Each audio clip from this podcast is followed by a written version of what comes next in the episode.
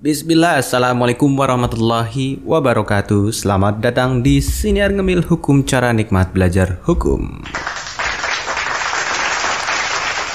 Teman-teman sekalian insya Allah di mana pun Anda berada Episode kali ini kita mau melanjutkan episode sebelumnya Mengenai pembahasan pintu masuk hukum acara pidana Kawan, di episode sebelumnya kita sudah bahas pintu pertama yaitu pintu masuk pertama yaitu melalui tertangkap tangan. Nah, masih ada beberapa pintu masuk pintu masuk lain.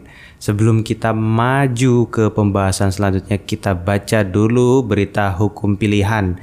Kita ke berita pertama ya dari detik.com Jakarta, Presiden Joko Widodo resmi mencabut subsidi atas minyak goreng kemasan dan memutuskan hanya menyubsidi minyak goreng curah. Dengan kata lain, aturan harga eceran tertinggi atau HET hanya berlaku untuk minyak goreng curah, sedangkan yang kemasan dilepas mengikuti harga pasar. Tenaga ahli utama kantor staf Presiden Edi Priyono menegaskan kebijakan tersebut wujud kepedulian pemerintah terhadap kebutuhan minyak goreng masyarakat dan menjaga keberlangsungan industri minyak goreng dalam negeri.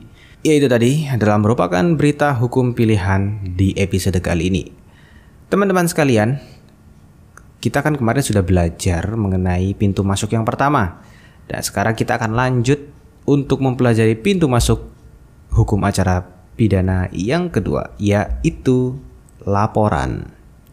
Kita ke pengertiannya ya berdasarkan pasal 1 butir 24 Kitab Undang-Undang Hukum Acara Pidana. Di sana disebutkan bahwa laporan adalah pemberitahuan yang disampaikan oleh seorang karena hak atau kewajiban berdasarkan undang-undang kepada pejabat yang berwenang tentang telah atau sedang atau diduga akan terjadinya peristiwa pidana. Definisi yang sudah diberikan oleh undang-undang ini e, memberikan beberapa frasa penting yaitu bahwa laporan itu pada dasarnya adalah pemberitahuan. E, seperti definisi ataupun bagaimana kita memandang apa sih laporan? Laporan ya memang pada dasarnya adalah pemberitahuan. Hanya saja pemberitahuan yang seperti apa yang dimaksudkan oleh undang-undang mengenai acara pidana Ya, itu pemberitahuan yang dilakukan atau disampaikan oleh seseorang karena hak atau kewajibannya berdasarkan undang-undang kepada pejabat yang berwenang. Pejabat yang berwenang ini bisa contohnya polisi. Dan di sini mengenai apa? Mengenai telah atau sedang atau diduga akan terjadinya peristiwa pidana.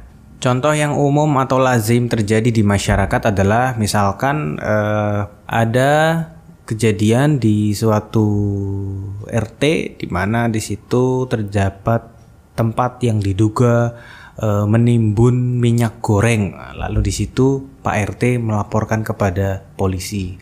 Bisa kayak gitu, contoh ya, misalkan. Terus contoh lainnya adalah eh, ketika terjadi apa namanya hmm, tindak pidana ataupun diduga di situ terdapat uh, party, party-party yang di dalamnya ada pesta narkotika. Nah, biasanya kan tetangga yang melaporkan ataupun ketua RT. Itu kayak gitu. Jadi laporan. Nah, makanya di sini undang-undang pun e, menjelaskan laporan itu adalah pemberitahuan. Nah, sedikit kita ngebahas mengenai Eh, format ataupun hal-hal yang diatur dalam Kitab Undang-Undang Hukum Acara Pidana mengenai laporan itu, di mana uh, laporan yang dimaksudkan di dalam KUHAP ini adalah laporan yang uh, diuraikan dalam pasal 108 KUHAP di mana pihak pelapor dalam hal terjadi suatu tindak pidana maka KUHAP telah menentukan pihak-pihak yang berhak melapor sebagaimana menurut pasal yang tadi saya sebutkan 108 KUHAP. Ini kita bacakan ya. Ayat satunya bahwa Setiap orang yang mengalami, melihat, menyaksikan, dan atau menjadi korban peristiwa yang merupakan tindak pidana berhak mengajukan laporan kepada penyelidik dan atau penyidik baik lisan maupun tertulis. Di garis bawah ya, boleh lisan maupun tertulis. Lalu yang kedua, setiap orang yang mengetahui permufakatan jahat untuk melakukan tindak pidana terhadap ketentraman umum dan keamanan umum atau terhadap hak milik wajib seketika itu juga melaporkan hal tersebut kepada penyelidik atau penyidik. Lalu yang ketiga adalah setiap pegawai negeri dalam rangka melaksanakan tugasnya yang mengetahui tentang terjadinya peristiwa pidana yang merupakan tindak pidana wajib melaporkan wajib segera melaporkan hal itu kepada penyelidik atau penyidik. Nah, itu pihak-pihak yang boleh melapor atau siapa saja yang bisa disebut sebagai pelapor itu sudah diuraikan di pasal 108 KUHP. Kemudian mengenai tempat atau alamat laporan. Dalam hal terjadi suatu tindak pidana, setiap orang berhak melapor sebagaimana pasal 108 KUHP. Maka untuk melaporkan adanya tindak pidana yang dimaksud dalam pasal 108 ayat 1, ayat 2 dan ayat 3 KUHP yaitu laporan baik lisan maupun tertulis harus dilaporkan atau disampaikan kepada polisi selaku penyelidik atau penyidik tunggal untuk tindak pidana umum. Selanjutnya mengenai bentuk laporan atau cara laporan ini adalah diatur di pasal 103 ayat 1, ayat 2 dan 3, junto pasal 108 ayat 3, 4 dan 5 KUHP. Ini agak panjang diuraikan bahwa laporan yang diajukan secara tertulis harus ditandatangani oleh pelapor. Satu, laporan yang diajukan secara lisan harus dicatat oleh penyelidik dan ditandatangani oleh pelapor dan penyelidik. Dalam hal pelapor tidak dapat menulis hal itu harus disebutkan sebagai catatan dalam laporan tersebut.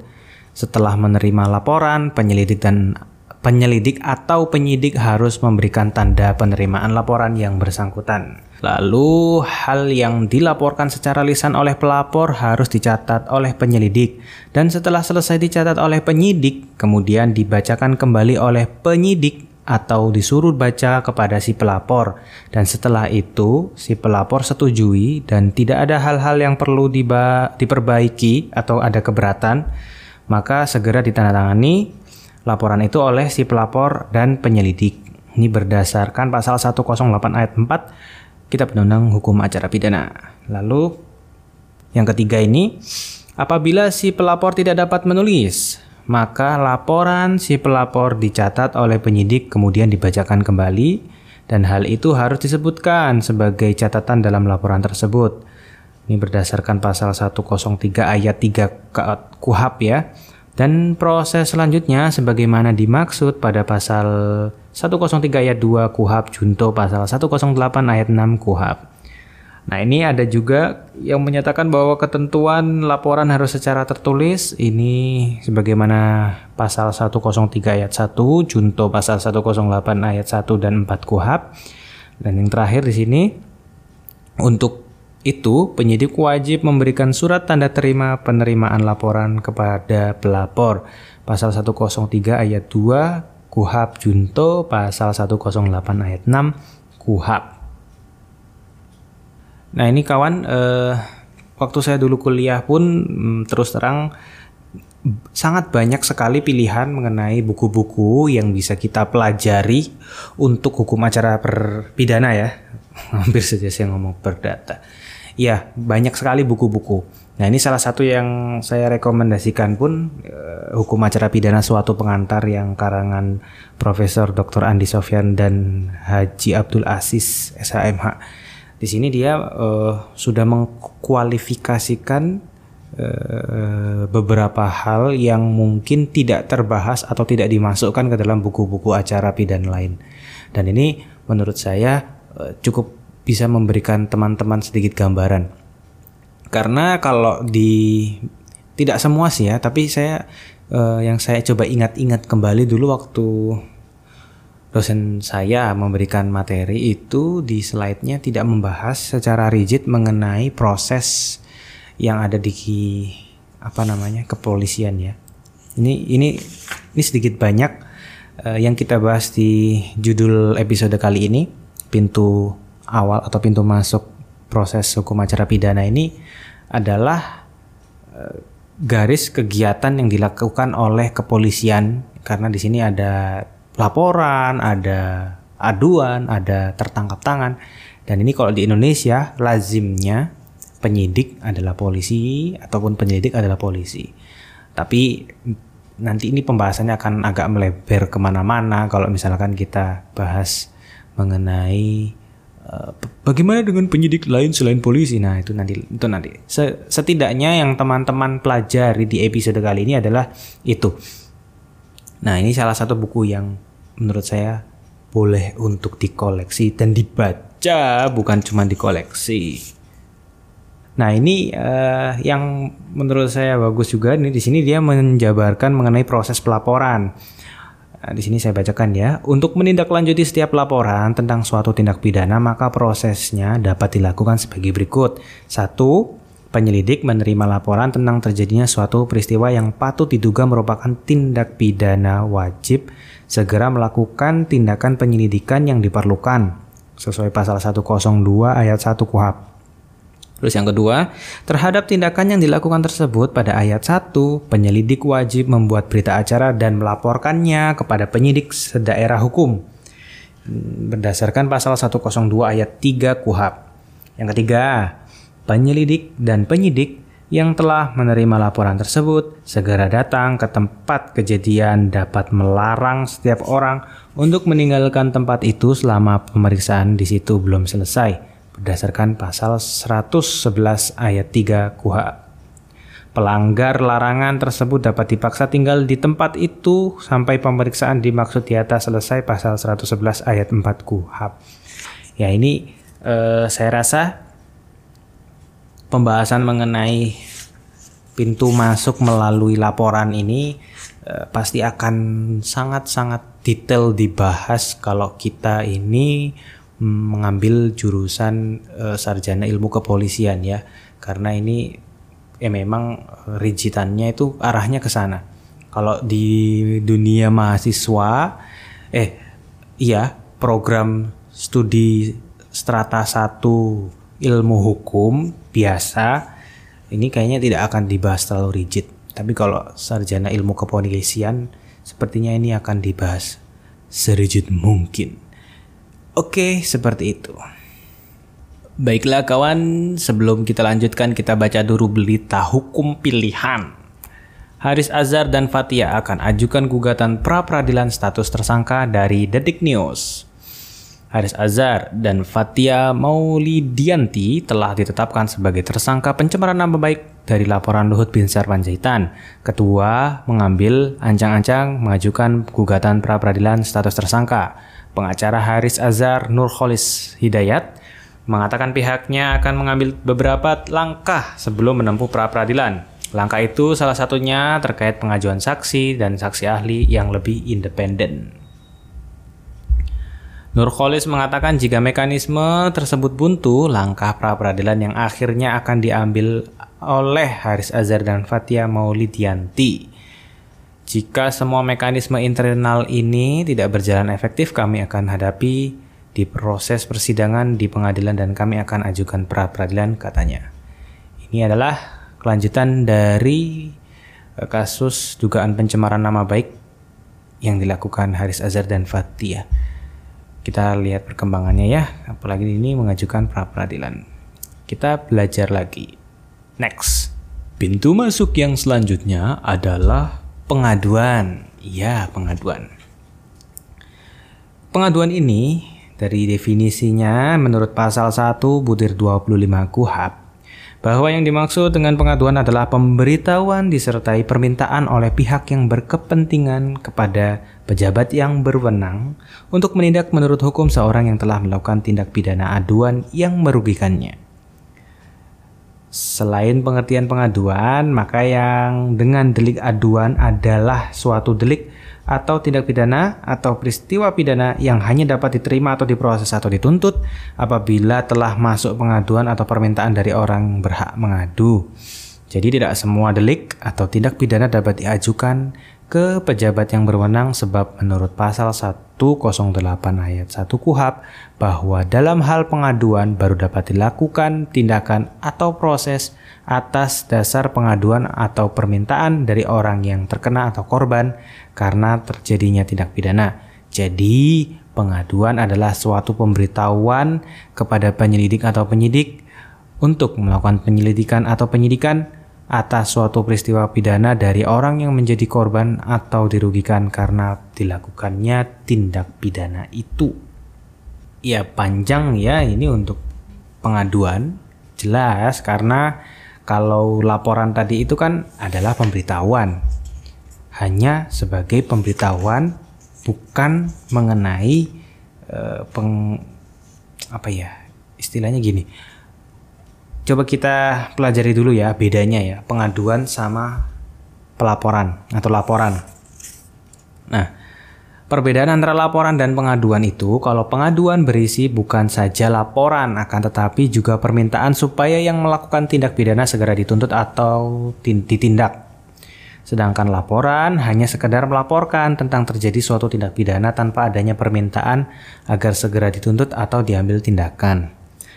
Lalu perbedaan yang kedua, pengaduan merupakan mempunyai batas waktu untuk dapat dilaporkan, sedangkan laporan tidak ada batas waktu untuk dapat melaporkan atas waktu-waktu.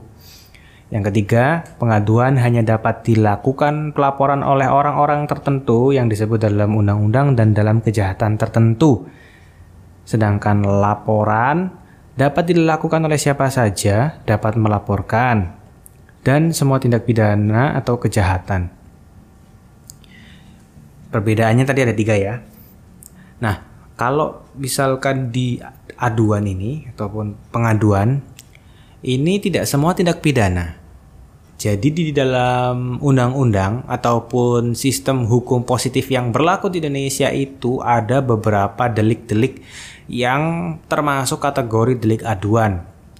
Eh, kita ambil contoh yang di luar KUHP itu adalah delik aduan mengenai pencemaran nama baik di Undang-Undang ITE. Ini kan lex spesialis.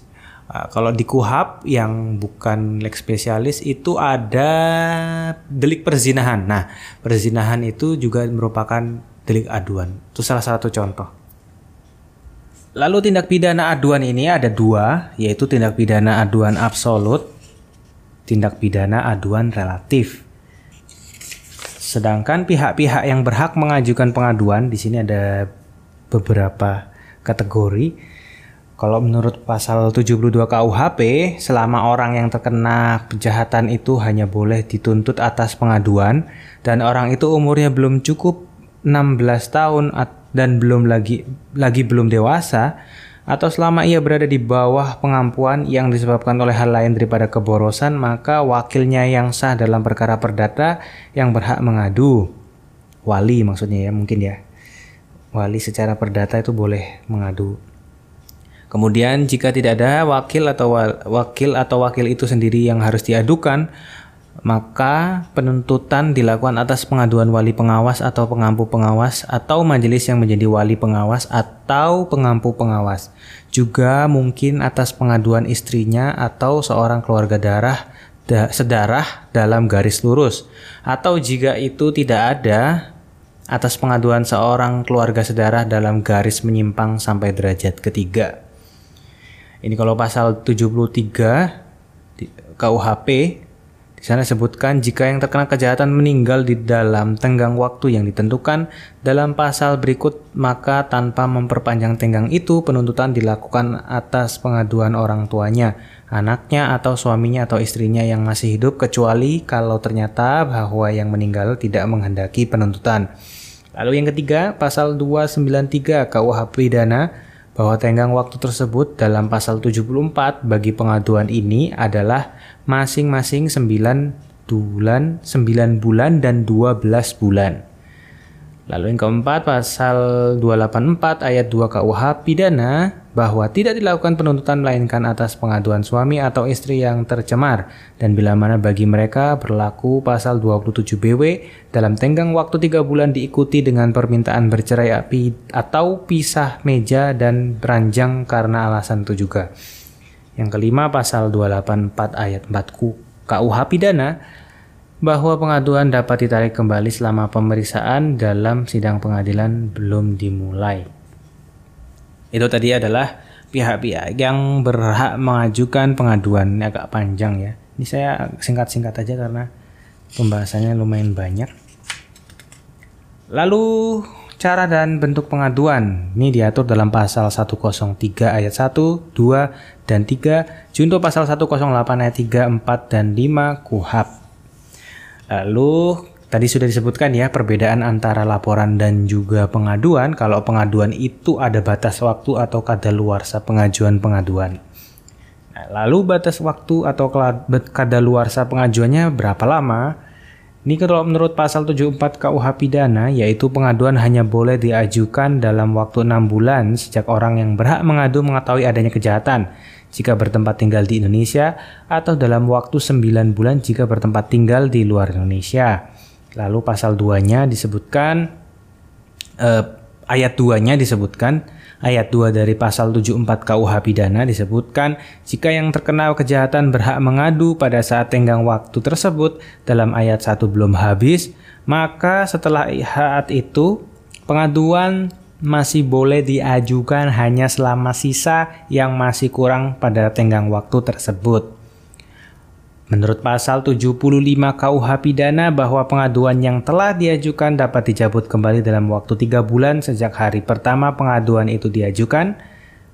Di sini ada footnote apabila berdiam di Indonesia 6 bulan setelah yang berhak mengadu mengetahui perbuatan yang dilakukan itu, tetapi apabila berdiam di luar negeri waktunya 9 bulan. Lalu yang ketiga adalah pasal 293 ayat 3 KUH pidana bahwa tenggang waktu tersebut dalam pasal 74 bagi pengaduan ini adalah masing-masing 9 bulan dan 12 bulan. Kira-kira seperti itu teman-teman ya. Bisa dipelajari sendiri. Ini saya juga mendapatkan banyak insight dari buku yang baru saya baca ini. Terutama mengenai pintu masuk dari laporan dengan pintu masuk dari aduan.